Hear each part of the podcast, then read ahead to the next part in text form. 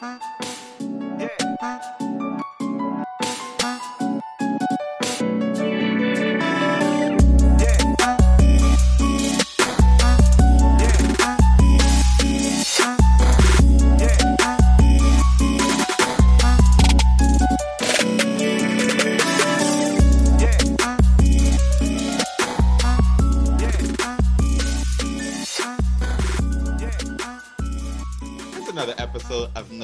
Podcast. Hello, all you cool cats and kittens. Oh my goodness. he couldn't wait. He could not wait to use that. He was so excited oh, to use to say it. If you haven't been able to notice from the title, today we are talking television. We're talking all of the watch worthy and all of the ratchet television. As usual, it's Anthony Jay and Chantel and our guest. Julia, like me, I'm the guest. That's her. She is. Me? So some of you know her from former episodes. Um, some of you may follow her on Twitter and know that she is so involved in TV and has so many thoughts and so many comments. So we thought it was only fitting to have her on for today's show. Blessing. Thank you. I know. I'm so honored. This this is your this is your battleground right here. Like last right. episode, we had her going off on her rants about the the things that she's just like, I hate to break it to you, but she don't like lemon flavored cakes and stuff. Like we're not gonna go back, but you know, we're not gonna do it. We're not doing it anyway.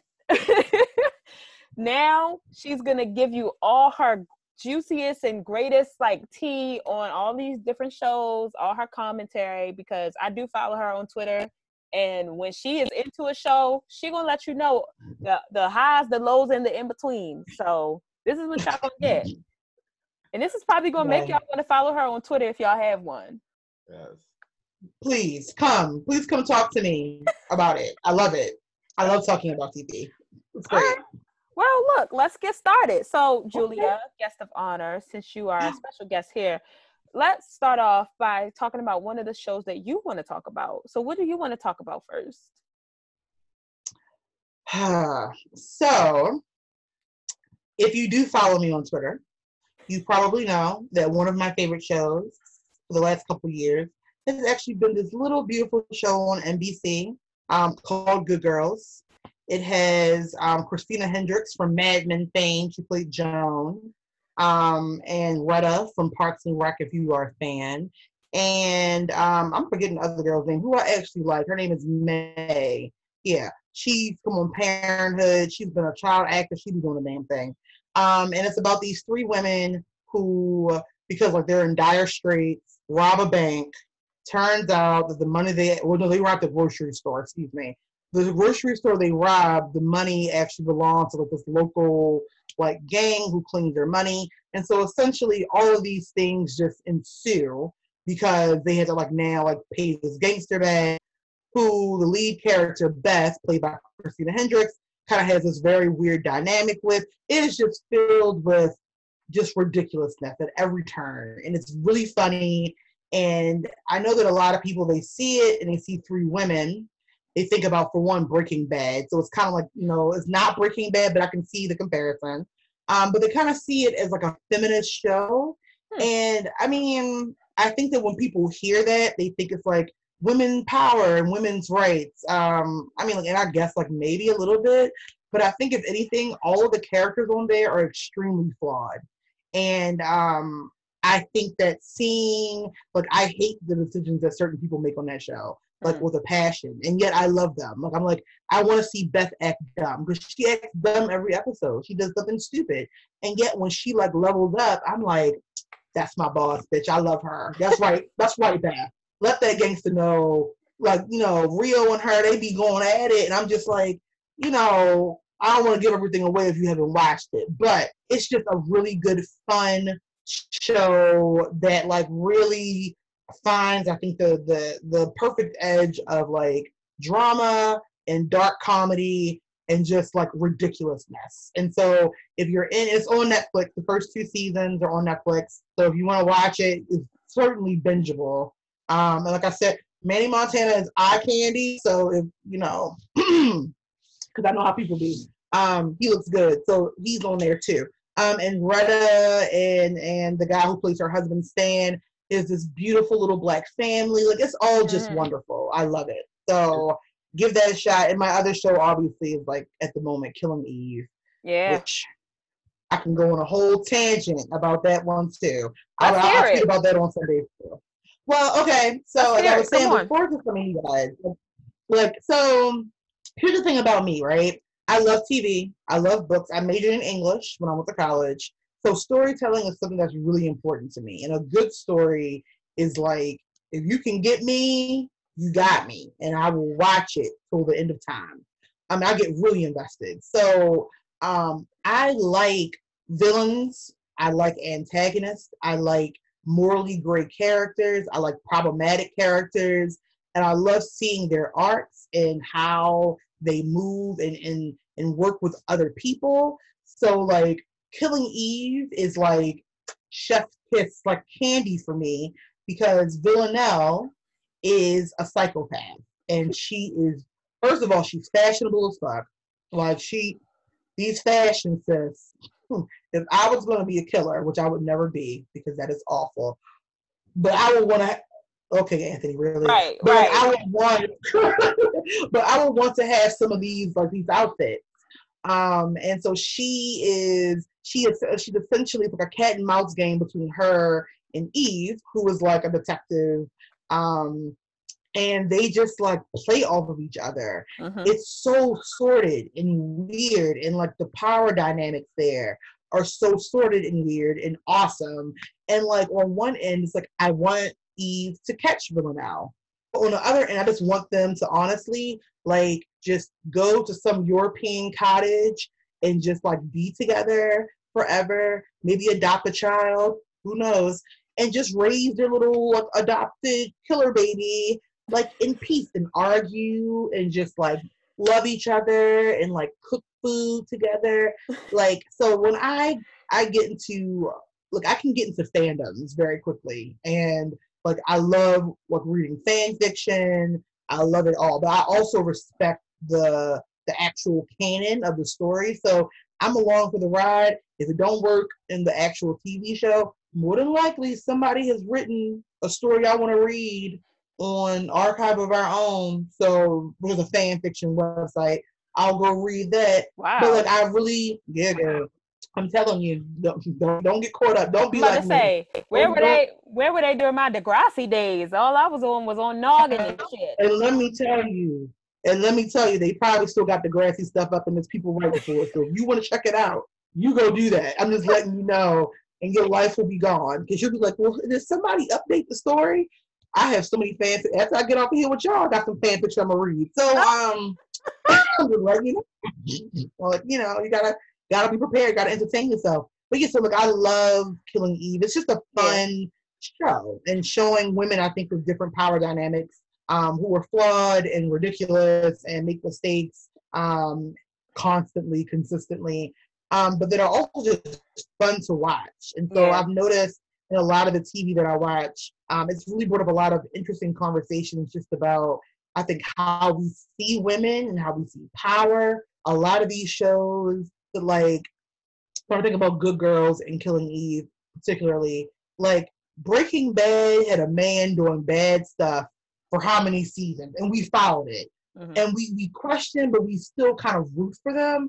But with women, it's like if it's one bad move, it's like she's being dumb. I don't, I can't take this anymore. I can't watch this. And it's just like, y'all be letting these men do whatever. Like, just watch the, the woman like figure herself out. So I think like we we're in a really go- good golden age of television, and I'm really excited. We get a lot of depth and well written stuff and just fun, ridiculous stuff. It's great. It makes me very happy. Well, I haven't seen Good Girls or Good Girl. Mm-hmm. Yeah, it's Good Girls. Cause Good Girls. Yep. I don't know. My mother watches it, so my mother watches it, and she's like, "Oh, I gotta watch my Good Girls," but she yep. ta- she talks to me like she gotta watch her stories. So I'm yes. always just like, okay. But then also she black and she from Baltimore, so she add S to everything. So I'm always just like, is that the real title? Like, is it Good Girls for real, or is it Good Girl? I don't know.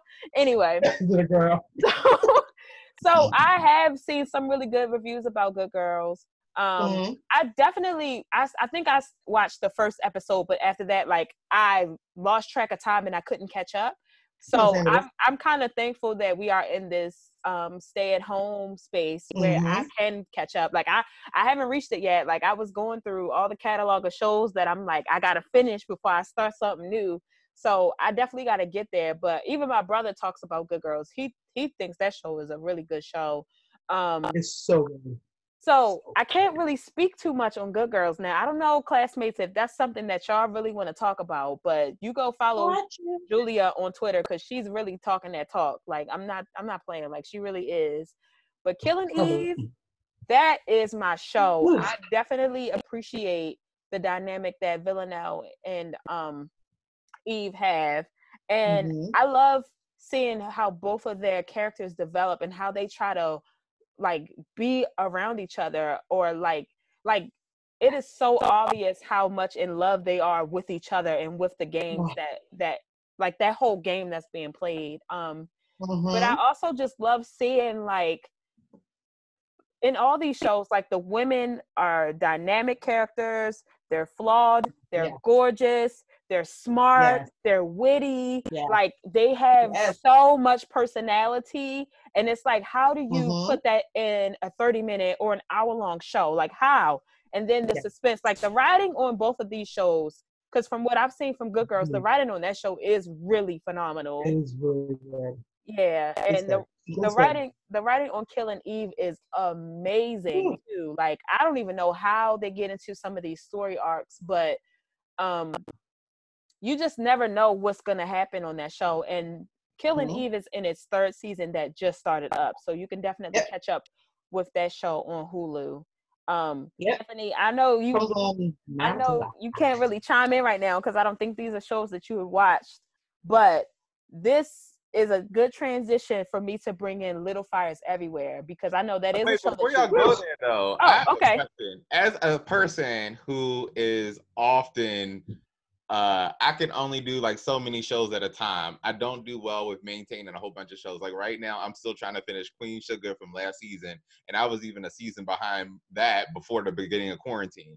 So like mm-hmm. and i mm. got United States of Tara which is i don't know how old and i'm trying to catch up so the shows, the shows y'all are talking about are they hour long shows or half an hour shows? Hour either hour long shows. But hour so long. both of them are hour long. Um, I swear, like Good Girls goes by so quickly though. Um, but yeah, like they're both hour long shows. Um, I think I, I do think that they're they're both bingeable and um, like you know, it's like give it time. I, that's the cool thing I think about TV now is that before when I was younger, like if you missed the episode, you missed the episode. Like you know, I, there were some Buffy episodes I didn't see. No, that's a lie. I'm lying about that. but there were some ones that I saw late because I was I was up on Buffy. But like there were certain, you know, but now you can binge things. You can watch it the next day. So I think that like the cool thing about quarantine, if you're able to, you know, if you are staying at home and you're working, um, or unfortunately if you're not, like to kind of have some kind of escapism. These are two shows that I think we can definitely allow that and they're fun and they're smart and I think they just kind of open up a lot of conversation about just like dynamic, ridiculous stuff. And it's mm-hmm. just great to watch. And something else interesting before I get into Little Fires Everywhere, like because I just um I I just added that I want to talk to talk about insecure. But yes. I think that um, we are definitely seeing a renaissance, but I think it's more about the gender roles now that I think about it because yes, before we were doing we were doing a whole like black renaissance in television and we missed that mm-hmm. 90s their 90s feel but we're seeing more women who are protagonists and antagonists and who are like mm-hmm. driving whole storylines and plot changes and like I don't know. I'm not a theater person or an actress mm-hmm. person, so I don't know all the little words for it. But like they got the thing going on, okay? Yeah. So yeah, I mean, like, I think that that's the cool thing. Like I was actually looking at an old interview um, with Kerry Washington, and she was talking about Scandal, and she was like, you know, like there hadn't been a black woman led TV show for 40 years. Like when you think about, you know, no matter how you how you thought that Scandal ended or what it became, but Scandal was such a big deal because she was carrying that show. Mm-hmm. And so I think like, you know, seeing women that you always don't like, like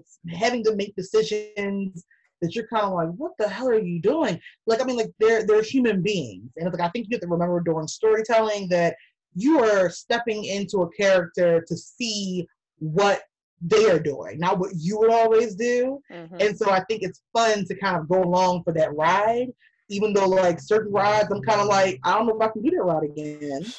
It was cute, um, like, but I don't think I can do it. Like, it's you know, um, and so I think that like we're we're seeing just like a really fun time with people being able to explore things that we don't always like like to explore. It's like mm-hmm. I mean, and you can learn. It's, I, I think it's just an awesome medium, and and because if you if you're able to get multiple seasons, you get to see the growth of the character like over time. It becomes a lot more lived in, and that's always really exciting to me to see like how these people change and shift and the mm-hmm. dynamics, and that's like just a lot. That's like my sweet spot. So yeah. Gotcha. So let's talk about Little Fires Everywhere. So Anthony, let's have you take the floor on this one. Yes. How do you feel about this show? So Little Fires Everywhere, I didn't know was a book, and then was made into a series. Um, and it was great because it's only what six or eight episodes. Um, and so it's not like 12 long episodes. And then it was also helpful for me when I found out that it was a book that I was like, oh, it's likely that it's just going to be just this series. It's not going to be like 15 mm-hmm. seasons I have to keep up with. I was like, oh, maybe this is doable for me. And so mm-hmm. I was like, wow, I wasn't expecting all this. The, the story takes place in the 90s. And so um, you have two households. You have one which is um, Mia's or Mia's that's played by Kerry mm-hmm. Washington mm-hmm. and her daughter, mm-hmm. who just moved into a town in Ohio called Shaker.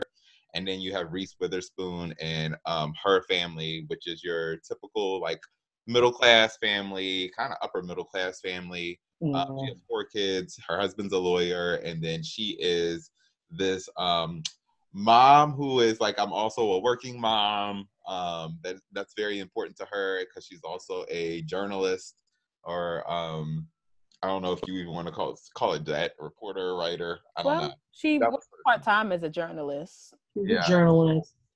So, um, yeah, the the show is great because it really tackles class and race very mm-hmm. well in so many dimensions with like all of the characters and um it was also good to watch as being a millennial that um, it's like, oh, like I was around during that time. I wasn't in high school during that time. Um, so it was even cool to see. I, I love to see stuff that was like it wasn't that long ago, kind of like flashback, even with the music when they were at the homecoming dance and stuff. Um, mm-hmm. So the setting of it and everything was was late great.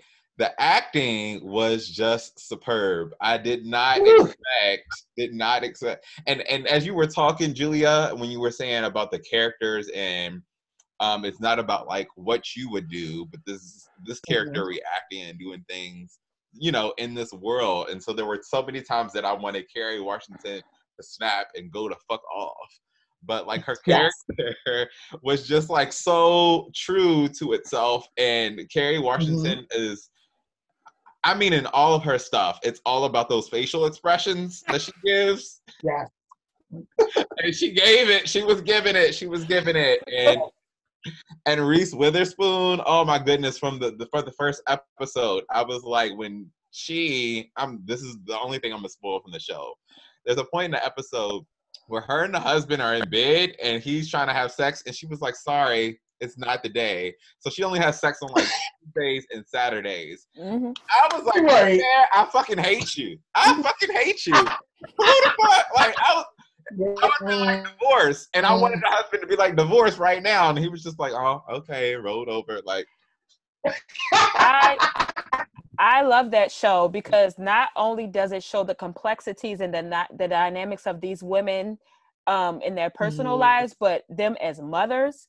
They even had another yes. character show up and two well actually i could say two because there was a, a um, story in there where there was an adopted child and the biological mother and the adoptive mother were fighting for custody of the child like it was so crazy like because not only did mm-hmm. that play into like motherhood, but that played into like the dynamics of race and the justice system mm-hmm. or the injustice system yes. as we know it. So it was just right, it was hard. Like it was some of those episodes were extremely fucking hard to watch, but mostly because yeah. it's like, yo, this is like this literally can be real life. Like they are not doing like no longer is it the leave it to beaver like whatever the mother's name was on that like sorry i'm not like a real tv historian so i don't know all that but it's not super it's not super cookie cutter you know so we're having these stories and we're challenging humanity and all these stories and i'm just like wow like just when i think a story couldn't get re- like more real or like dive into mm-hmm. a life that I've never known before, it it goes there. Like all these different stories go there. So I'm just like, man, like Little Fires Everywhere it definitely like it shocked me in in the best ways and the worst ways for sure and chantel so, i thought that the the um 90s topic of it being the adoption part and i was like oh this is so 90s because that was such the thing it was so trendy mm-hmm. then but what I didn't expect was the controversy around it to hit and be so relevant into the now to be like, oh, dang, mm-hmm. actually, because I thought it would have been like, of course we're gonna know what to do because this is 2020 and it should mm-hmm. just be this and this. And I was like, oh, the way they laid it out, I was like, oh, wait. Mm-hmm. I sure. so like the funny thing is like it got like yes, like the show was based off of a book. I think I started reading the book, I didn't finish it. I'm going to, but I have a, a few friends who actually did. Um, for one, I don't think that the the author of the book, I believe, is Asian. Um, Mia in the book is actually not black, from my understanding. Hmm. So she, from my understanding, she wanted to make the character black, but she didn't feel that she had the like the kind of backing to really kind of tell that story. So like she was like, you know, when they were talking about making it into a TV show, she was like, great, like this, I couldn't do it, so this is awesome to actually explore. Um, so that's for one. And then for two, I mean, there are, from my understanding, a lot of stark differences between the book and the in the show. Um, and so like those, a lot of these things are a little, a little bit more teased out. So I love that the show talks about, I think, the the way that motherhood, the way that being a woman in different times, it it just impacts you in different ways. And it's a really good conversation on race and class happening in that show. Um, one of my favorite lines from the show is when Mia says, like, you know, you didn't make good choices, you had good choices. And so I think that, like, when we talk about, like, class analysis and race and gender and how all these things kind of intersect and interplay with each other, Elena and Mia are just like really bring home a lot of these relevant, relevant topics. It is amazing. And and Reese Witherspoon and and and Kerry Washington, like the subtle acting that Kerry does in this, like is glorious. I know the people we want her to go off, mm-hmm. but there's a moment in that show where she just says, "Hmm." Okay. it was just like, oh, we were like, "Oh my gosh! Oh my gosh!" I paused. I was like, "She oh is she's about she to do it. reading your ass without reading your ass. Oh my gosh. Waiting for that moment. and we were waiting for that moment and it goes so beautifully. Mm-hmm. Like it's so wonderful. Like and and then like and then just Reese's facial expressions, like that privileged, like just burning beneath the surface, angry, resentful white woman, just like it's a scream that she does in the final episode, mm. and I was like, oh, I said, oh, so we going for Emmys today. I said, yeah. okay, Reese, okay, Reese, I see what we're doing. We're, yeah. we're, we're, going, we're doing for Emmys. We're talking about Golden Globe. We're talking about SAGs. Okay, I see what you're doing, and yeah. she better get it because I'm for it. Like she. She showed her ass off. All of them did, and those kids were acting too. Because sometimes, you know, sometimes kid actors and they just okay those kids, that baby was acting, um, um, everybody was acting, and I loved it. It's like so Pearl, the girl who plays Pearl, like the ones who put the younger versions of themselves, like they all did a beautiful job. Joshua Jackson who will always be Pacey Witter to me. Yes. He did an awesome job. Like I'm like, it's just so much stuff and it was so well done. And I love the fact that honestly, I hope they don't do a second season. Like I hope yeah. that it stays one. It's a complete I need story. one. I need a second season. I, I, I wanna I wanna see, but at the same time, I think that sometimes in TV we can we can blow things up and it's like the story is what it is. Like we've yeah. had awesome conversations about this show that ended like a week or two ago at this point. It's like and so I think it is it's it's just an awesome little piece of TV. It's kind of like what they did with um, Watchmen. Like the, that season of Watchmen was perfect. Mm-hmm. I don't need no more. Like I want more, but I don't really need any more. You know what I mean? It's like so. I think that let the story kind of just take what you can and enjoy it, and and I loved it, and I'm so glad that that we were blessed if to watch were, it. If there were a season two where it's like five years later or something that I could be, mm. but I don't want to like let's just act like next day kind of thing. True. Right. Um, but if you like gave some time to it and kind of created and add, added on, I think I could get with it. But other than that, I agree. I'm like, let's just let it stand on its high. I don't want mm-hmm. stuff. To- mm-hmm. yeah.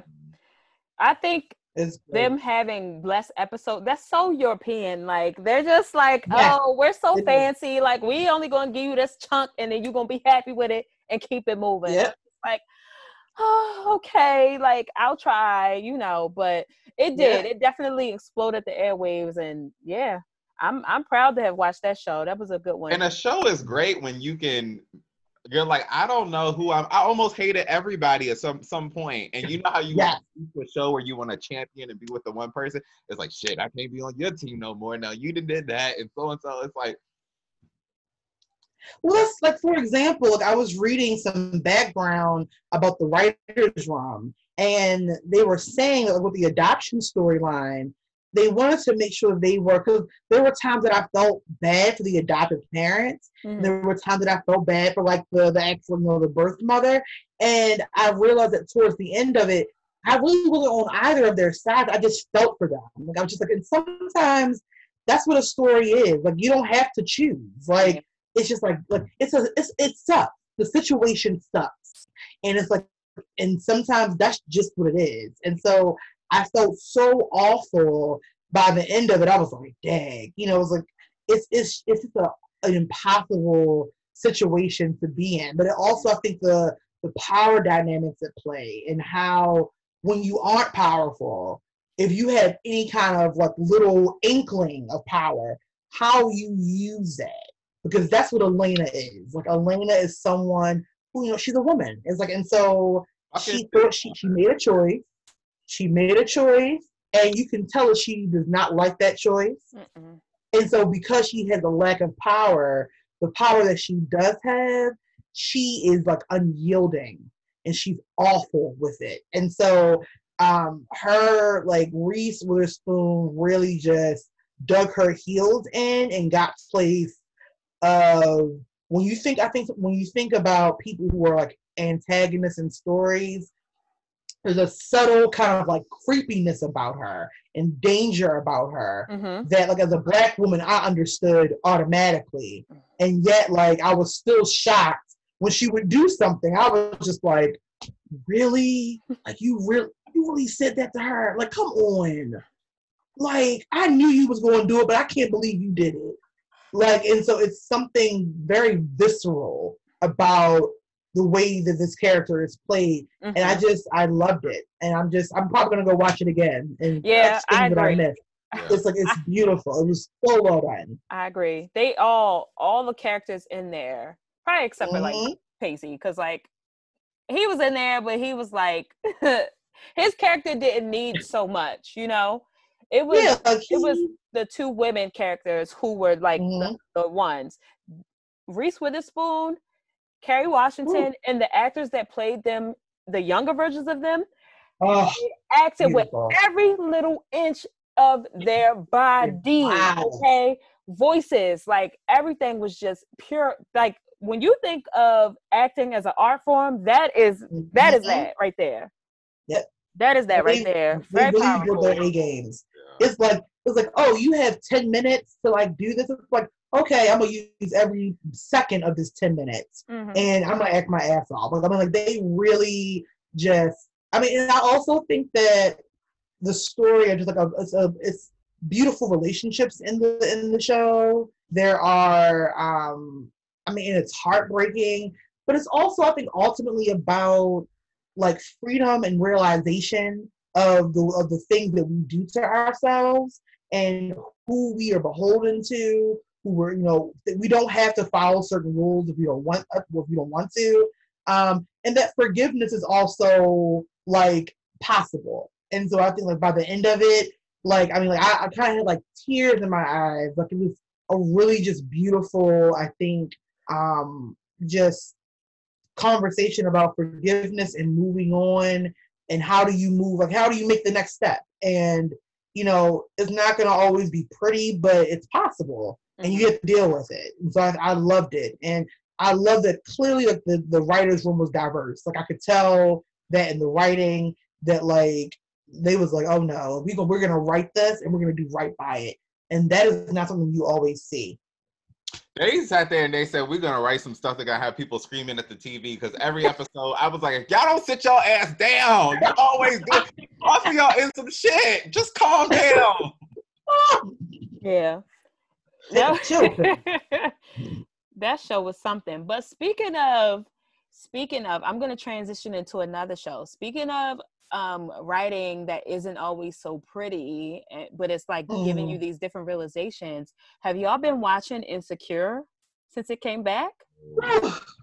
I'm behind, of course. Okay, so we can't do no spoilers with you, but Insecure has been diving in deep. Okay, like they are yeah. really fleshing out Molly's character. I think they're gonna start getting into Issa's brother Amal, his mm-hmm. character.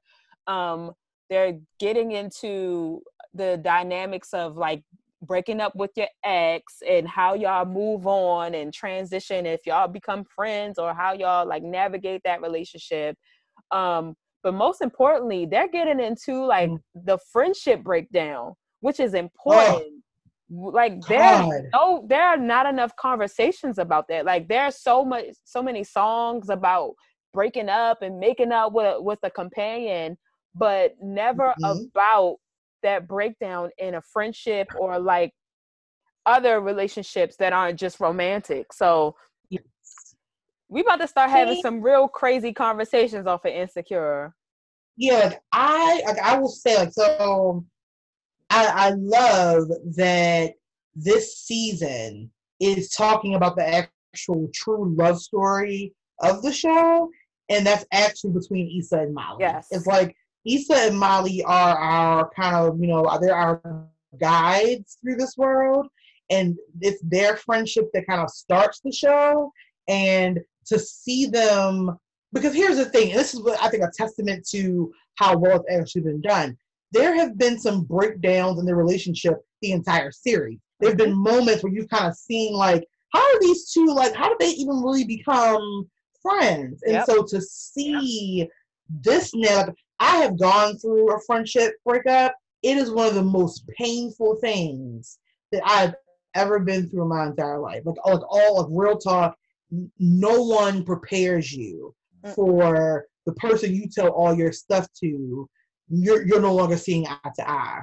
It's like and you have no one else to tell that stuff to. It's like it is painful. It is hard. It's heartbreaking, and you know it is just when like Molly does stuff, I'm just like, oh my like, girl, no. And then like an Issa does, I'm just like, what are you doing? And it's it's like it's a train wreck you can't look away from.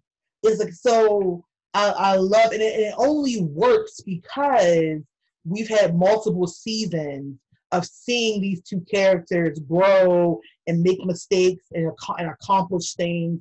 And now these things are coming to a head. Um, I think that when you have a friend where different power dynamics at play. Like, you know, you don't talk about that, that there might be somebody in your friendship group who's not always on the up and up. But when they start getting on the up and up, how do you react to that? We all say, oh, I want all my friends to win. But do you really? Mm-hmm. Like, when you're used to being the one that's telling people what they should be doing, mm-hmm. and now you can't do that, you don't have that power anymore. How does that shift your relationship? Like there are a lot of things that are happening there. I mean, I mean, and Lawrence is there too. But um, so you know, I, look, I don't mind Lawrence. Right. I don't. I'm just, but like Lawrence to me, he's a nice guy, and I think that the nice guy is not always as nuts as they think that they are. Mm-hmm. And he, I mean, he and Issa clearly very much still care and love have, love each other. Um, and I just have a, a lot of questions about that relationship. But yeah. like Condola, and it's just like a lot of just stuff. And I'm excited to see how and where they go with it. It's, yeah. it's scary. I'm scared for them. I'm, I'm worried. I'm you made you made a great point in illustrating that the true love story is that of Issa and Molly because mm-hmm. the fact that I think like I, I think Lawrence he definitely has a, a nice little stake in this character this this series mm-hmm. is a is a major character but right. I think the fact that there's a connection between someone who is also trying to be Issa's friend and someone who is he's currently like seeing. Mm-hmm. Sorry, Anthony, got to do the spoilers, but you know, like that is also infiltrating into Issa and Molly's relationship. And right. so we're gonna see, like we've already see how Molly feels about that, but Molly is definitely showing up as like she's showing up something different. Like we've always seen her as very powerful and very confident you know, and to the point where it's like kind of detrimental because she's like so headstrong and has such this idea of how things are supposed to go. She has no room for anything mm-hmm. else. But now it's like, yeah. Molly, you know everything is not black and white. Like how we how we going to yes. teach you what the difference is, like how to work up in this gray area.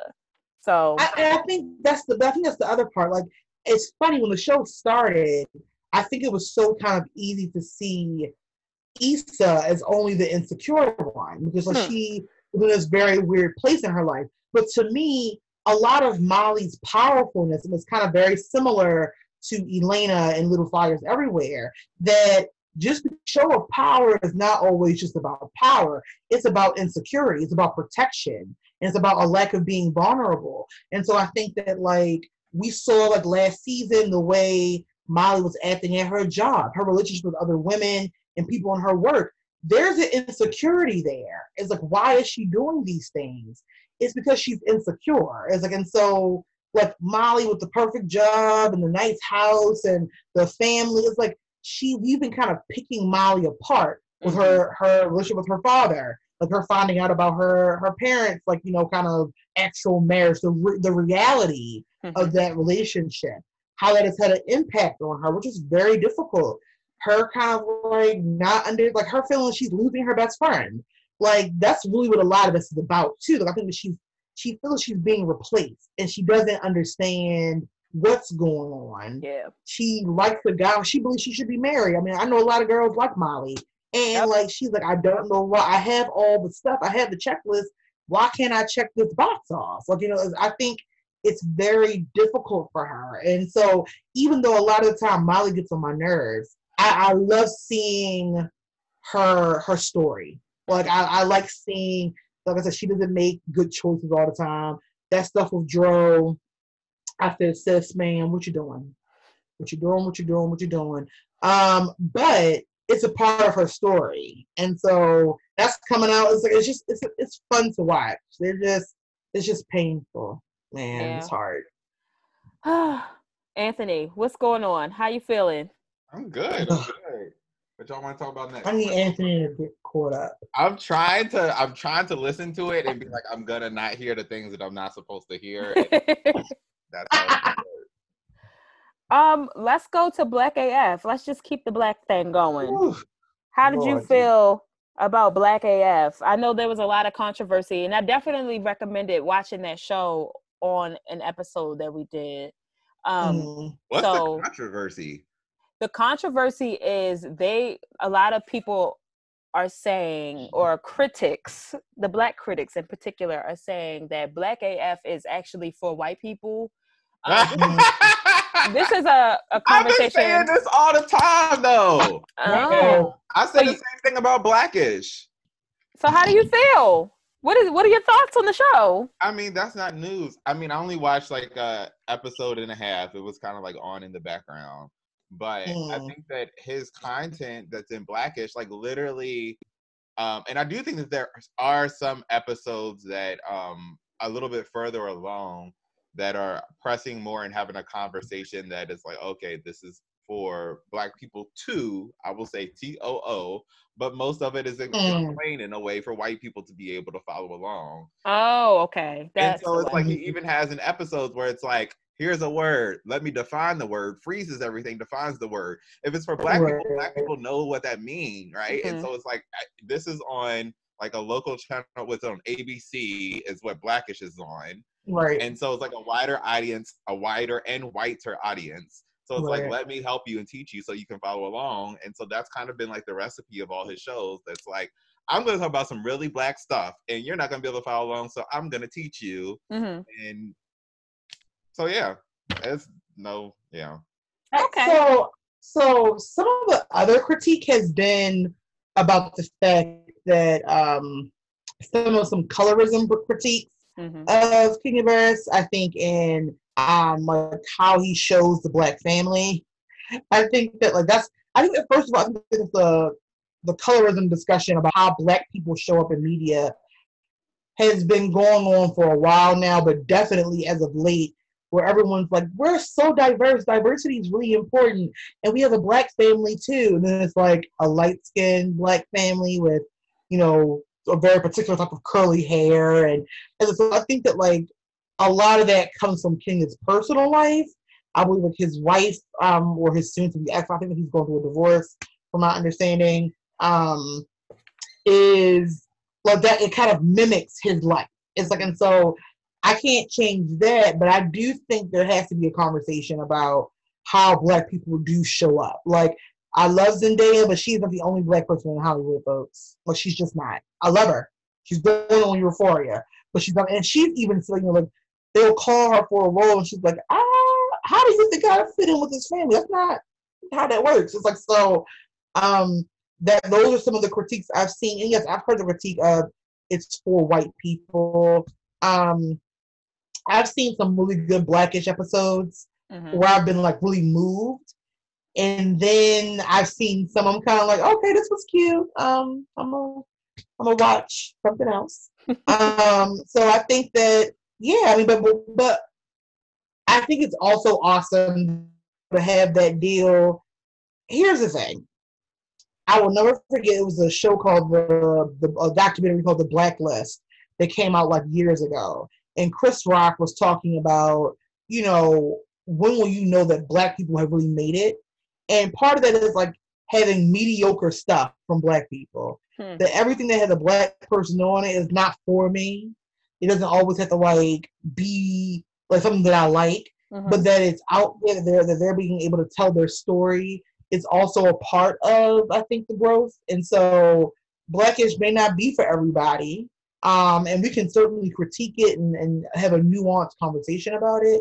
But that like honestly, some stuff is just mediocre and we should be happy that it's just mediocre. Like everything don't gotta be Denzel Viola Davis, you know? Mm-hmm. Like I want it to be, but it don't gotta be. It's like some stuff is just you got to be is enjoyable. Yeah, and I think it's to be expected, like that. I would hope that he would be expecting that too. Like for example, I would right. name a show Blackish about a black family, knowing that like the way that my family is raised is just like one family, and that that's not for like all families aren't the same. No matter if it's light skin right. or whatever the thing is. So like I'm sure that he has predicted that this controversy would also come, and then also right. for people, like even though the show is like black and it's like this is what a black family is, also for the viewers mm-hmm. it's like you can't mm-hmm. also put all that on this show and think that mm-hmm. it's supposed mm-hmm. to cover all the dimensions of black family. This is just like one single family. So like to both mm-hmm. like him and to the people viewing it, it's like I just think that it's in some ways let's be realistic and set our expectations. Like well right. in in in this devil's advocate thing, like I do like I'm gonna give Kenya Barris the credit as he does with the blackish, the mixedish, the grownish ish. Mm-hmm. It means it's a mishmash of different things. Like right. so to your point, Julia, yeah, it's different things being represented.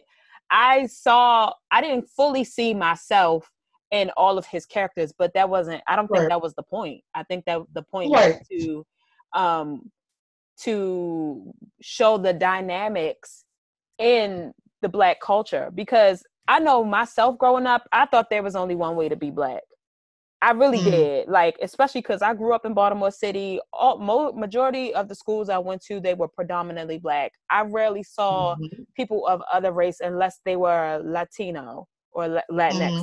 So you know, but like white people, I only like I I went to a high school and there were a few Jewish people there, and that was my first time being like, oh, white okay you're jewish like you're i guess you're a different type of white so i don't know but um you know so i only grew up seeing it a certain way especially because my like majority of my family from the south so some of the things we relate to mm-hmm. and not until i got into college i saw all the dynamics and the different um socioeconomic status of different people of color in general like mm-hmm. so that's gonna like some of these shows are gonna speak to me in a different way than it would to right.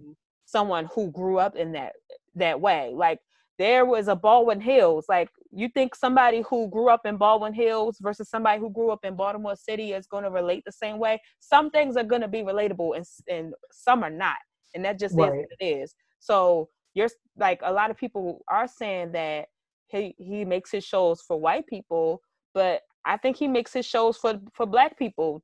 I think he makes it for the black people who can't always relate to everything that's black culture because there aren't a lot mm. of a lot all black people don't relate to black culture or see black culture a certain way. Yeah. Media media does a lot of portraying of black culture and what we think black culture should be, but we also define it in our own ways. So yeah, we're we're not monolithic. It's like right. I mean, you know, like I think that we I like, like I said, I was like I had a combo with my friends last night, and one of my friends told me when we were in college, she was like, you know, Julie, when we were out, you were really cultured. Like I just didn't know certain stuff, and I was like, oh, I mean, like I guess she was like, no, there were certain stuff you were talking about then, and I was like, what the hell is Julia talking about? It's like something, in there, I went to an HBCU. I went to the best HBCU. I went to State University. Um, but yeah, so like I think that like there is a um a conversation to be had about what blackness actually means and you know it's, it's a it's an interesting relationship because we're not monolithic and yet there is something like when we feel like we're being betrayed as a people like we can be like yeah wait a minute. Like what you what you doing? And so it's, it's a very interesting um group to be a part of because like I said I've watched Blackish and I've been like oh this is cute I watched I watched what like the college one. What is that called? Mixed-ish. And I was like, what is it called? Grownish. Oh yeah, whatever. I watched that and I was like, oh, like yeah, I was like, you know what? If I was in, if I was like a little bit younger, this would have been my thing. And I was like, I, I just can't watch this though because I actually don't care. Mm-hmm. Um, and you know, I think like there are just like different um, you know, it's something for everybody. And hopefully, you know, if there are white people watching, if they're actually watching, I hope they're actually learning. Like now that's the that's the real question. Like I don't know what lessons he's trying to teach. If he's actually trying to teach them something, I mean, I don't know who's watching it because some of them not learning. Um, and be in an accelerated course or something because mm-hmm. some folks not getting the the There's math is so not, not math. That I'm just done with. It. She said, "I hope they learn it. I don't know what he teaching, but they're not learning." I don't know. Can you let us know what's the syllabus, bro? But uh, some folks not paying attention. They're not doing it. They're not doing the work. Mm-hmm. But yeah. Well, he gives space.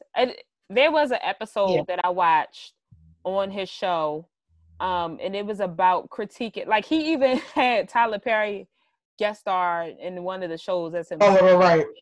And you remember that episode where they were critiquing like the black thing and like, well, basically, I think that episode he was just saying like, why do you make stuff extra black? And then Tyler Perry kind of came with like, I make stuff well what he, which he said before, before like he makes stuff for his people and the people that he knows and the people that he sees and so i think that's mm-hmm. i think mm-hmm. that's the that's what it is like he pay, he makes stuff for for what he knows And if that's his limited ability, then yeah, maybe he needed. I'm sure he needed a little bit more education. We all do, but I think the importance is to realize that you know it's more out there. There's more education to be had. Tyler Perry's new show. Which one? It's called Brothers. Oh please. You know now, and and I'm not even. No, he got sisters. Now he got brothers, but uh, also, it's, I think it's also interesting because his lane is women and the church going women, and then he's expounded yeah. on that, and so I, he's got sisters, so now he's got brothers. But I've never seen him actually write a story that is about men, like and a cast that is all men. That's interesting. I don't have high hopes, but I just thought that that was very interesting. Well, let's wait till it comes out. But he also has that show on Nickelodeon, Young Dylan. So he writing for kids too. Oh. Tyler getting that back. yeah. I, I hate to take a break. I mean, so I think that um look, here's the thing. Tyler Perry is interesting. I think that he he he's done amazing. Like I'm not gonna even lie. Like when his movies used to come out in the theater, I would go see the Diary of Mad Black Woman. That's a good. If you're cleaning and that's on in the background, you're getting work done. Okay. Like I like I don't mind Tyler's, you know, the family that prays is actually his best, in my opinion. He had he Tyler Perry got Kathy Bates, y'all. Like I don't know how he did it, mm-hmm. but he did it. Yeah, like he, and they was in there acting. So I think that he has an ability, but like I said, he he's right. Like he's not writing for all of us. It's like, mm-hmm. you know, he is writing for a very I think he's writing from his point of view that's a that's a very particular view of blackness and his life and his story um, that I think that some people understand and some people don't. It's like you know when people used to watch the Cosby's, like that was not everybody's background was a slice of life. You know, it's like and so I think that we have to sometimes allow stories to be stories, and that like I don't always have to see myself like because here's a reality: half of the shows that I grew up watching, I did not see myself in. It's like when I was watching Dawson's Creek, I didn't see myself in no damn Dawson's Creek, and yet I was invested. Who was who was she going to choose? And she made the right choice because Dawson was not the choice. But like, you know, it's like Pacey was everything. But like, you know, it's like when I used to watch like um some of these other like you know I was like why Buffy and Moesha. It's like even Moesha, I was like kind of like I mean mm-hmm. they black, yes, but I mean she what is this? Like, I mean, it's not my story. It's like, so I think that, like, but it's entertaining to like to see someone else's story or to see someone's like fake life. I think that's a part of the stuff. That's the cool thing about storytelling. I don't gotta live in it. Yeah. It's it, fun though. It brings out an important conversation about identity, identity, and where you mm-hmm. where you think your identity is, and what it like where mm-hmm. you think mm-hmm. it is, and where it truly is. So that's a good that's a right. great point, Julia. So, uh, what other show we want to talk about then? Clark Sisters. Okay. Oh, that was a movie. So since this has been out for a while, yes. like we should not hold out on the spoilers and we should just talk about it. If y'all ain't seen it by now, it's been about a month now. I feel like we talk about this one. I know Anthony not anyway, go ahead. He's just catching up on United States of Tara. But what is right. it's fine. It's fine. Right, right. Now that he's on it now that he gets it, he's like, "Well, oh god, sorry for you." I mean, it was an Easter movie. It wasn't an Easter movie. It was. Like y'all didn't have a church to go to, so y'all should have been at least watching it for Easter or, or something close to it. So that's where I'm putting it. You ain't done it yet, then. I mean, a few people didn't know who the Clark sisters were before that movie. I shocked. Yeah. I was oh. very shocked about that. But yeah. I mean, I didn't ascribe to the COGIC myself, but I knew who they were. So, mm-hmm. but yeah, what you want to talk about with the Clark sisters? Because there was a lot to say about that. Oh, Clark yes. sisters, for those of you who do not know, are like gospel greats and titans. Um, they're sisters in the movie. The mom, um, Dr. Mattie Moss, actually is having a conversation with her husband where he's like, "What do you want them to be, the Jackson Five? And she was like, "No, they're better." Um, so just think of Jackson Five women gospel, but not the Jackson Five because they're not dancing and stuff. It's just like in the level of stardom that they're talking about. Mm-hmm. Um, so they are. I mean, the movie really helped um, crystallize in what people have said before about like melodies and blends and all the things that they had done before and it just like in case you forgot and you needed a reminder the movie mm-hmm. definitely reminded you that like this is what we are known for and this is what we do uh, what was different for a lot of people was um, the personal history it's very rare right. that gospel artists share their personal histories and their personal stories and do things like biopics um, we saw from the very beginning from Dr. Mattie being in an abusive relationship, mm-hmm. uh, and her and her husband just basically um, kind of going back and forth about her being the first lady and what that usually means in church. You kind of, you know, sit on the first row, you support your husband, show up to the church events. And she's like, I mm-hmm. am a doctor.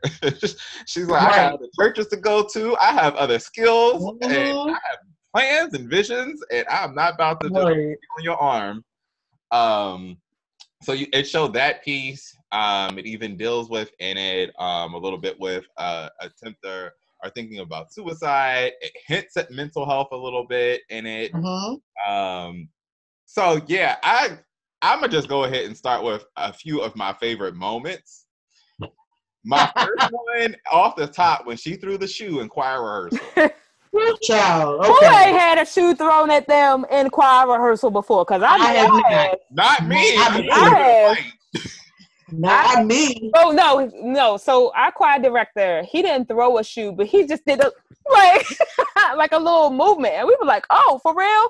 But that was a that's a real mm-hmm. moment. No, seriously, that's a real that is a real moment. Right. Like some of them, they get so uptight, especially when they're very like they're musically trained. They have a very particular sound that they want to have. Like them choir, them choir directors are very strict. So look, yeah. I'm not saying that that is a moment that has not happened before. Like, but she felt comfortable enough to throw that shoe. So hey. the shoe, like.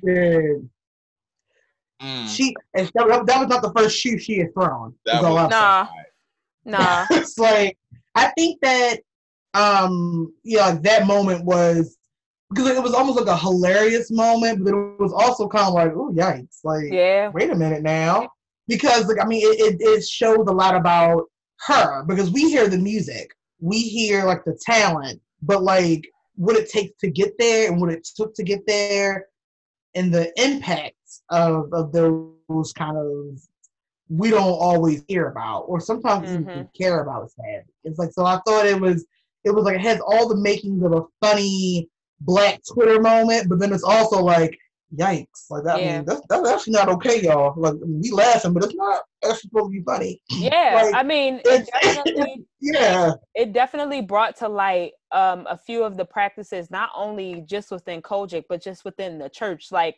Because for some mm-hmm. of us, like we probably were just like, damn, like this might even seem familiar. Like I think um, mm-hmm.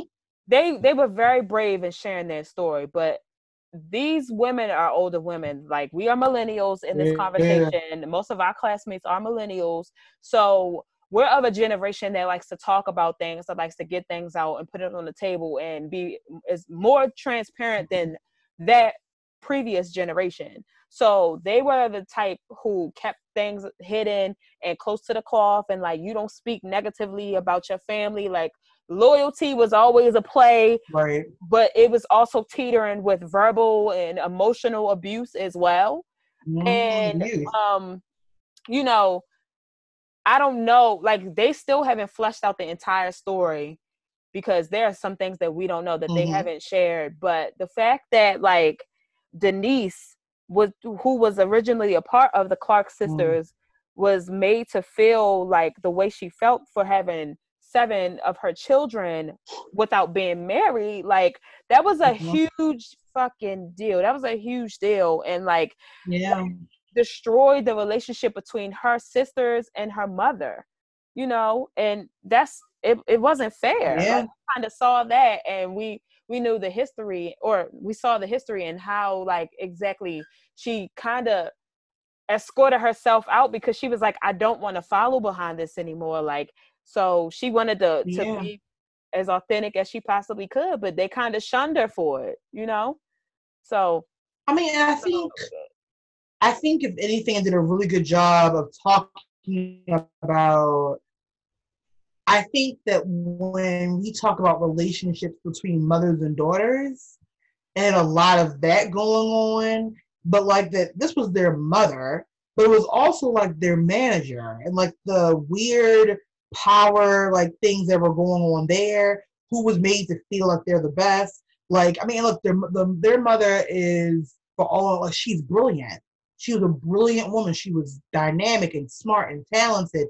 And like, you know, we reap the benefits of that talent. And at the same time, like that's not an easy thing to go through. Like, you know, there, there were aspects they didn't have a life. It's nope. like that this was their life and you might love it, but there were trade-offs. And that is heartbreaking, I think, to see the full story. Like kind of like, you know, getting surgeries and like all of these things. It's just like, Jesus Christ. Like, you know, sometimes I want to lay in my I, I don't want to sing today. Mm-hmm. And it's kind of like you want to sing.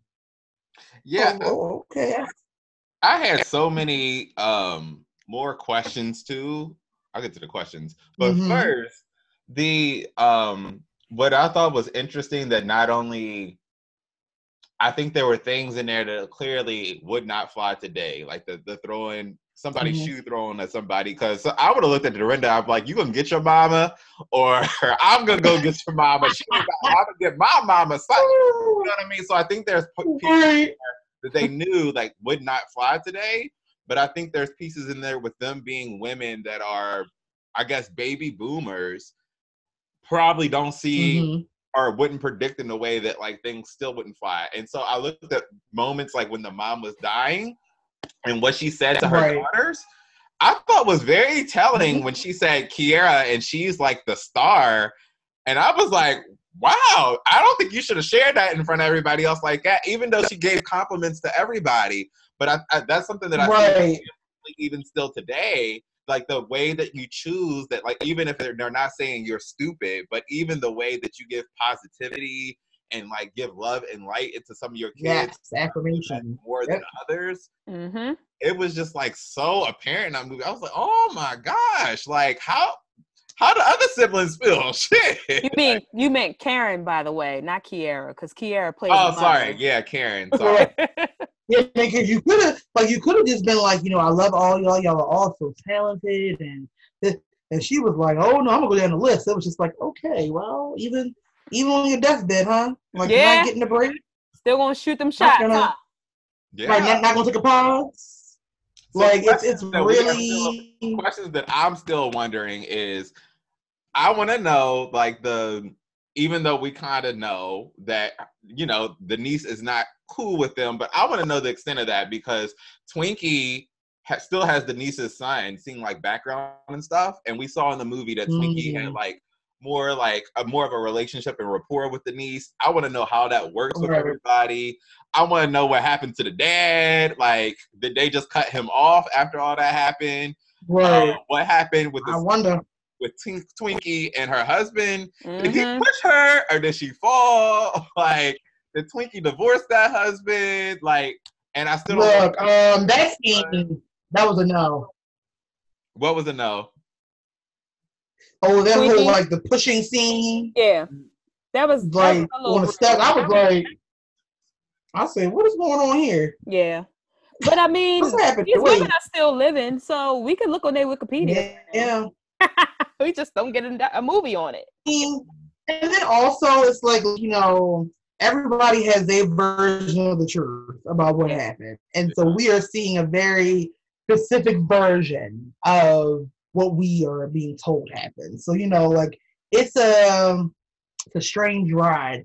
But but I also love the fact that like Lifetime in a lot of ways does these films like on these kind of like bigger like all these like black artists and like the Clark sisters, like I mean, granted, their story deserves to be told. Yeah. But it's so amazing that we're actually even living in a time where someone was like, "We need to do a film about this." Like I mean, like they they are huge to us, and so yeah. I, I do wonder like how people of different races and backgrounds, if they watched it, what did they think about it? Like if they were familiar with it, you know, like I, it's one of those things. Like for me, the Clark sisters, not even really listening to them all the time. I went to a Christian school for elementary school, but like I mean, I was very much aware of their music, and it, mm-hmm. it's just like it's so a part of me growing up.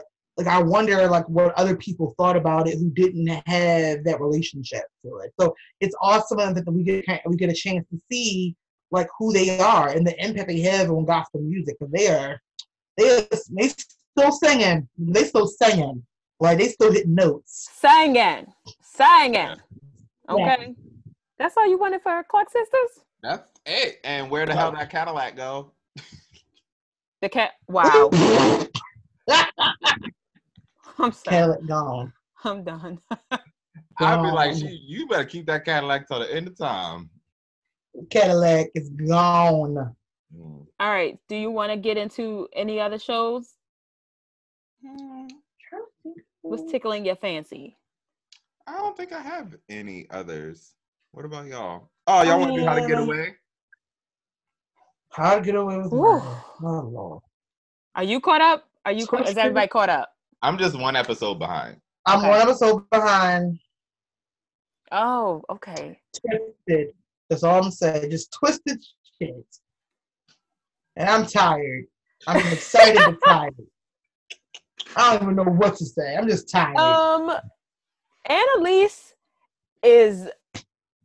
I don't like that woman needs therapy, man. Like she is wild. Like yeah, therapy. She needs she needs she yes. needs to continue therapy. Like she's not in therapy right now. She need to continue therapy. Like therapy needs to be part of her lifelong program because the way her mind works, sure she twisted. She is very twisted. Um yep. I don't even know how they come up with the things they come up, but now like everybody is just every man for himself. Like um what's what's his yeah. name? The guy Nate. Nate. So over mm-hmm. Nate. I'm like, why ain't y'all killed him off yet? He's just. I've been kind of over Nate for a while though. So. Nate I mean, he's, he's to look at though. He's Nate, to look at, but I mean, other than that. Nate going off, okay, and then we got the kids being like charged and yes. possibly convicted and turned as CIs, like, and now like, oh my god, it's just so much. It's so much they just wanted to go to law school. Why is all this happening? you think you're getting a I law mean, degree and come out with this? They're lawyers now.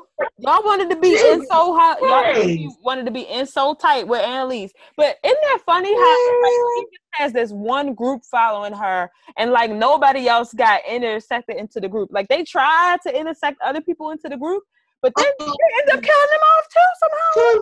Like, whoa! If I see, look, I went to that law school and I saw all the shit these people going through. I don't want to take her class. She dropping. I don't want to be in that group. Yeah, she like, oh, I got like, dropped. Who else can I take? Because she's not gonna be the one on my syllabus.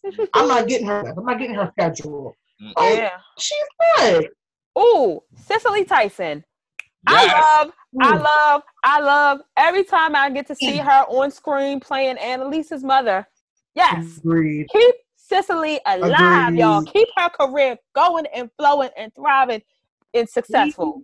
I, I sound like somebody who um I sound like a young kid that doesn't know Cicely Tyson, but I, I do and I know her pieces, but I swear this is some of her best. Yeah. And even though she's not on every episode, yeah. she just does it so freaking well. It's no, Cicely always been that one. She's always been that one. Yeah, I, th- I think it's because like she like so, so, for me, she reminds me so much of my grandmother, and like I'm like literally she reminds me of my grandmother, and she there's like a just like a she has a presence that when she shows up on screen, you feel it, and then she just blends effortless. So when you see people who would actually well, it's like some people just be reading lines, and then other people are actually feeling the lines that they're reading. And it's like, and she becomes Annalise's mother. That's her mother. Yeah. Like I just, I just don't see it any other way. And that's such an excellent job. I, that's a blessing. Like to have know. her still kicking, she's great. Yeah, I just, I just get so, I just laugh so hard because I'm like, you know, they're they gave um her mother, you know, they gave her dementia, but she is still like, mm-hmm. nah, like I know exactly what I'm doing. Like mm-hmm. I love the scene. Right. Now this is gonna be a spoiler, but well, not even really, uh, but there's a scene where it's fine. I'm okay. There, it's not. It's not. I feel like it's an episode that y'all have seen, but there's a scene where um Cicely Tyson goes to, you know, well, she is staying in the apartment with Annalise because Annalise has been released and she's basically on house mm-hmm. arrest. And so um Annalise is like looking for her mother and she's like, Mama, where are you? And they're thinking like, oh, she done went off on her dementia. No. Oh, she, yeah, Annalise okay. is like, I know where she is. Call up Nate. And then there's this scene where Annalise is just like, Mama, why are you there? And she's like, I got lost. Like, it's just so funny. Like, cause she's just like, oh well, if y'all know, I, she's like, I know I got, I know I got dementia. I know it's not always there, but you know what? Let me play this up because I know exactly where I'm going. Like, right. this is mm-hmm. a familiar place, yeah. so let's go to Nate's and see what's going on with oh, this oh, yeah. man. Yeah. So how are they doing? It's it's funny, but um i know we're gonna start seeing all the characters really coming back like we definitely saw yeah. when when the season ended last last time um on their break before the six season the six episodes came back to end the entire series we saw wes pop back up i'm like so, where the hell he go right so we gotta figure because remember they killed off wes mm-hmm. so we gotta figure out so what's going on with wes laurel's coming back because laurel yeah. and kristoff or not Kristoff. What was the little baby name? Well, uh, yeah, I know.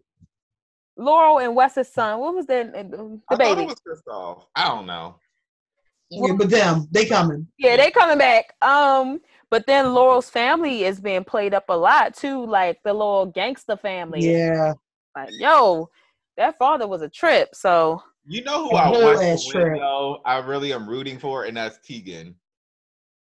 I feel like Tegan is gonna end up with the short end of the stick, and, and, and I don't even feel bad like, for what's the little mousy girl, um, Bonnie.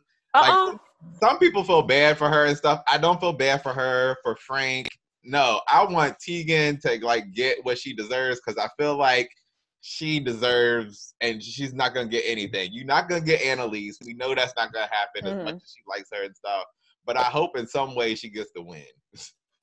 I don't know. Tegan Tegan is a very strong character. Like I appreciate them yes. bringing her on because this is showing another side to like powerful black woman attorney too.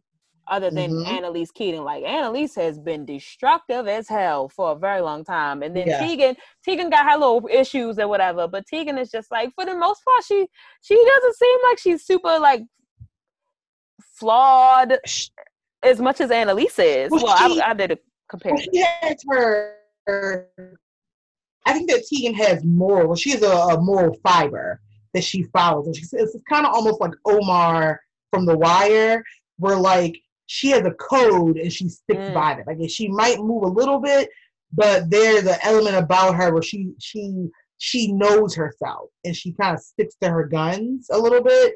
And so I think kind of like watching her figure out all this is a lot of fun, especially in comparison to someone like Annalise, who you love and like you love, but you love to hate her. You love to root for her. You're kind of confused by her. You know, like she just like she is just a whole lot wrapped into one person, and so Tegan is kind of almost like in comparison, like well, she seems normal. like it feels sorry for Tegan. It's like because all these other ones is whack.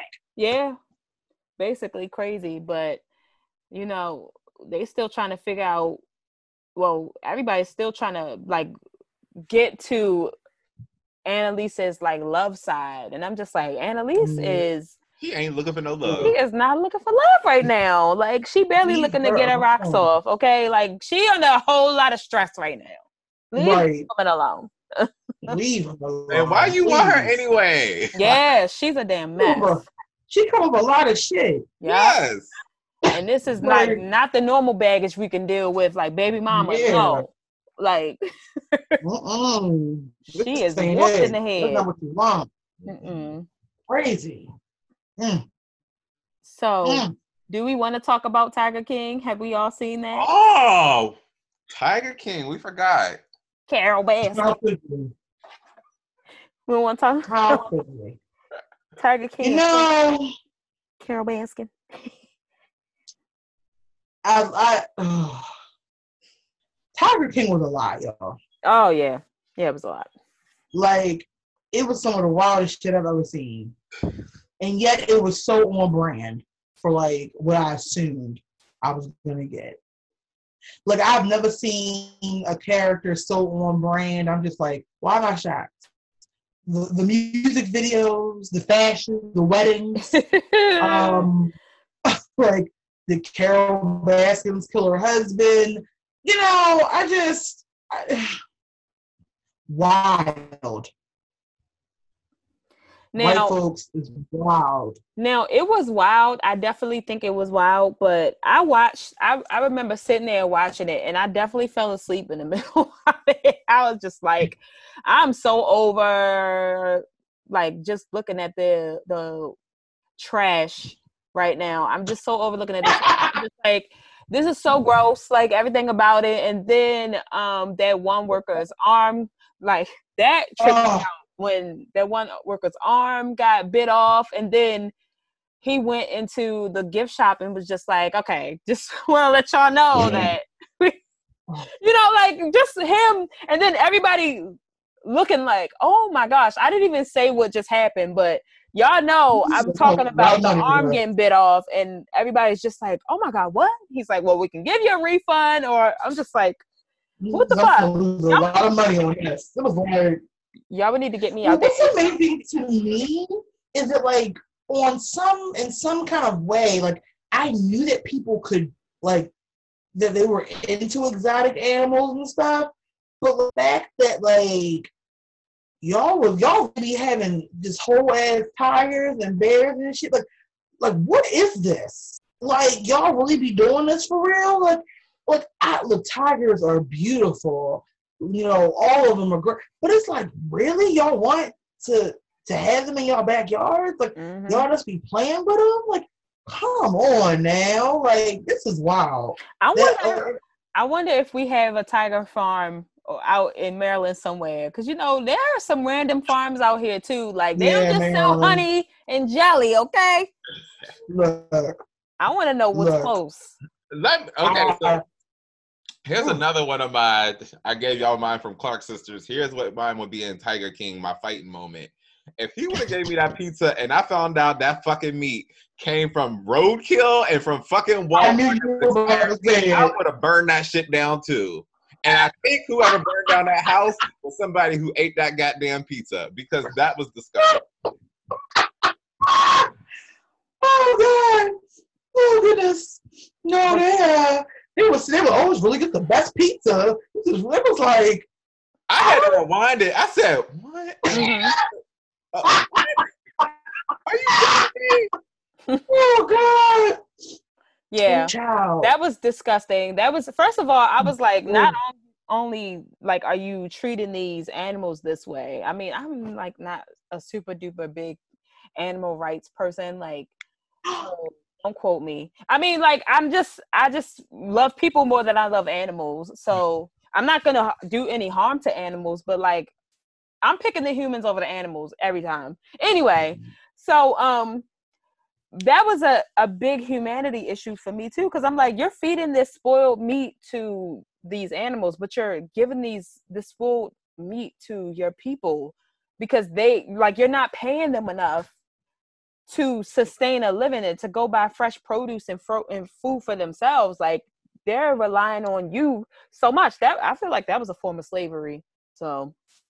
Well i mean that's that's the other part. I think that he is so uh, like like the villains. Like he is so he's so charismatic. He is you know we're laughing at him you know a lot of the time. And yet there's a level of like manipulation that is happening that is so surreal. Because as viewers we're seeing the whole story right?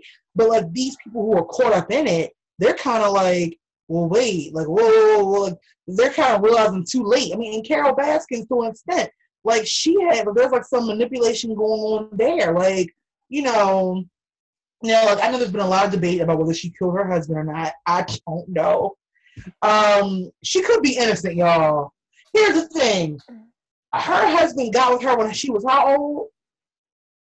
How old was he? he was, and how old was she? She was. Was she a teenager? Damn near. Yeah, she was, was, very young, and he was like forty. Was very young. And I mean, and no one kind of talked about like how that no. was strange. It yeah. was kind of like, oh, she killed him. It's like, yeah, he was kind of a creep. Like he sounds disgusting. And then there's also like an element where, like, I mean, he said he was he liked to fly places. Maybe he's living down where you know what should call. He might be living. In, he's like, you know what? Honestly, I want y'all to leave me the fuck alone. I'm he's living on some island with two Tupac. Right, he, he living someplace chilling.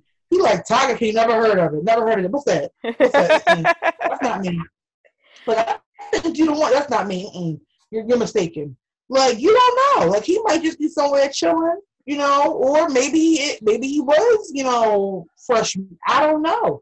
But look, I know that husband she got now. He's like, we're gonna fight. We're I'm fighting for you. Loyal. And I'm like, you know, that's a, that's a real love story, y'all. That he's yeah. loyal. He is a down ass. I tell yeah, you. Yeah, he is like, I don't care what she did. Mm. I'm a lawyer. Yeah, we be suing. Who we suing next? And she's yeah. like, oh. And she was like, you're following me again. You're, you're a little bit too close. I said, Carole is. We might yeah. be trying to take some lessons from Carole. Carole is yeah. the one. Carole is with the shits. Not gonna lie, like I could, I could give her that. She be with the shits, straight up. Wow, like, wow. I just. But Carole be manipulating too, talking about it's a damn sanctuary, but they in the same cages as the, the ones Joe Exotic. Yes, right. Get the fuck out of here. That's Cause I was like, Carole, this looks a little bit. This is not an extension of Joe. What's happening? like, what's going on? Sanctuary. Mm, Lord, prepare me. Oh, Man, like, you just wearing just because you wearing animal print and speaking in a nice little lovely voice don't mean you not being Which I don't get. Why are you wearing animal print if you're animals' rights? And I get that it's not the real thing, right? But even still, she it's like it's like camouflage for her, right? It's like it's you can see me. I'm also a cool cat and kitten, like you know. She want to blend I just her new friends. She is wow. I bet you. I bet you she ain't. I bet you she ain't getting her her arm bitten off no time soon.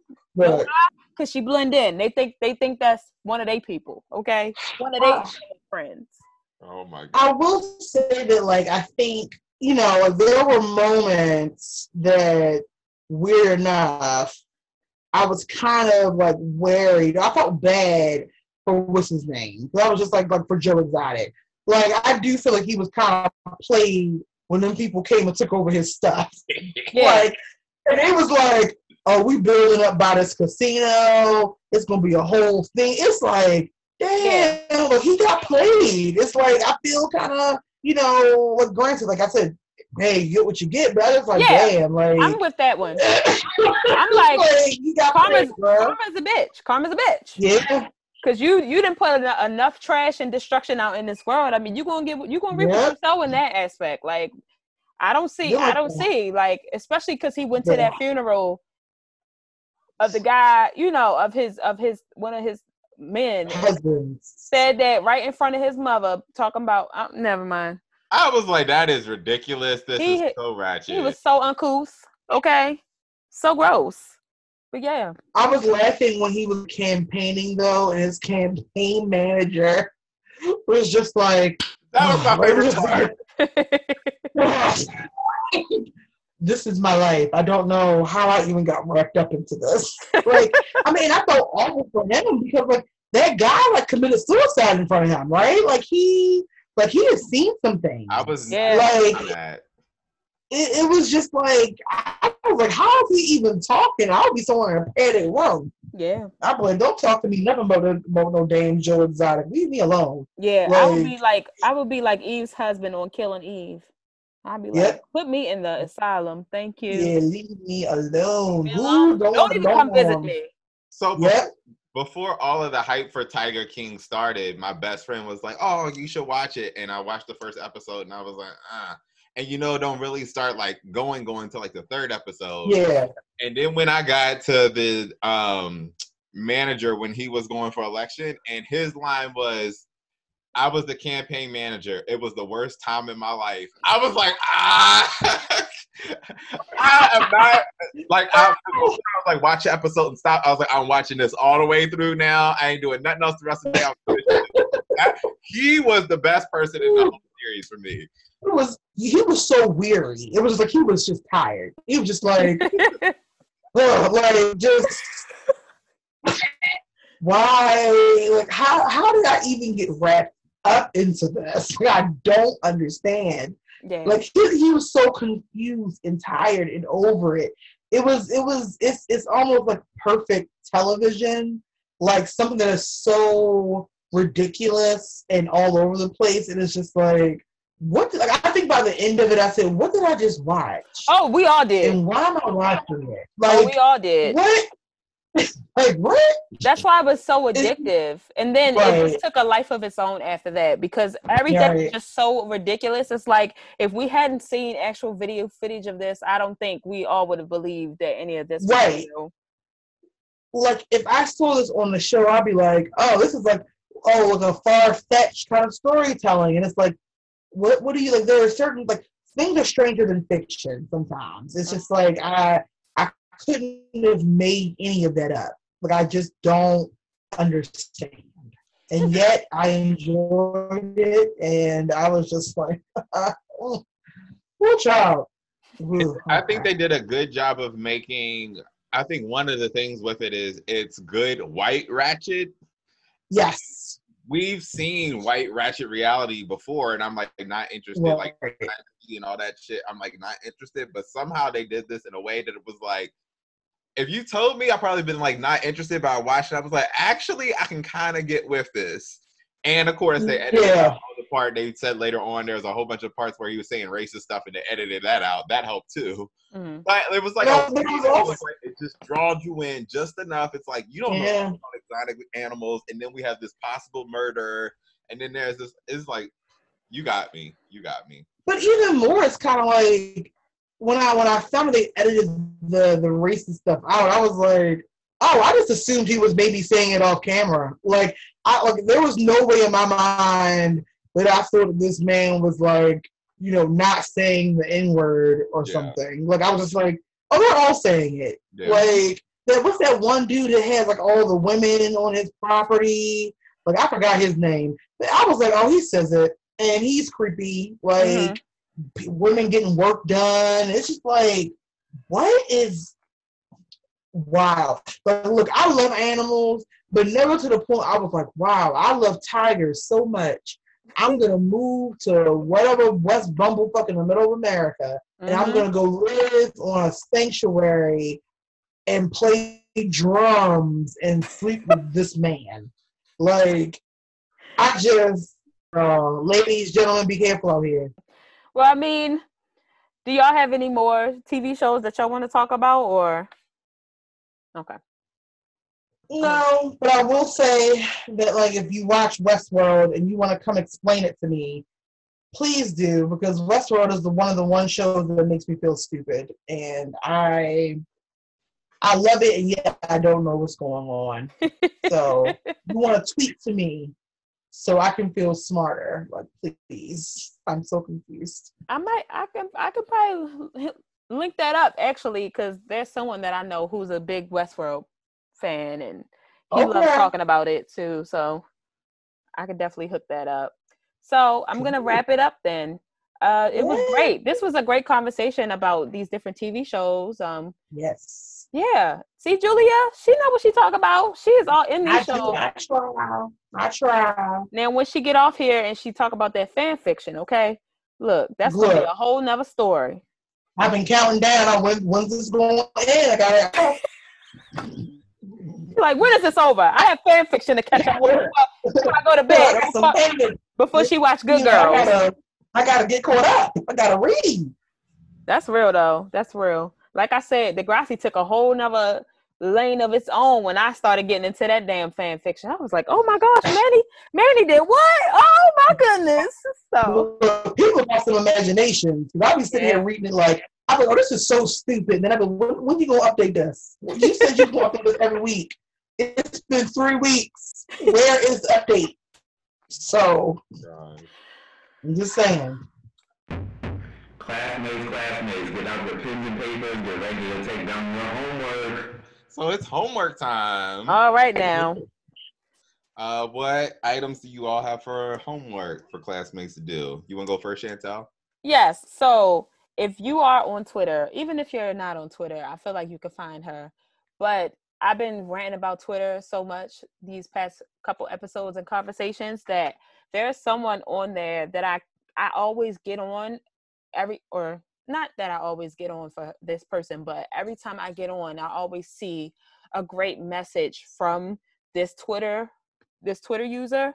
And so this has like made me attracted to Twitter a lot more. And she is a psychologist, a manager, a minister, and an educator. Her name is Dr. Thema. Her name is spelled D R T H E M A on Twitter. And she always tweets about some really great inspirational quotes.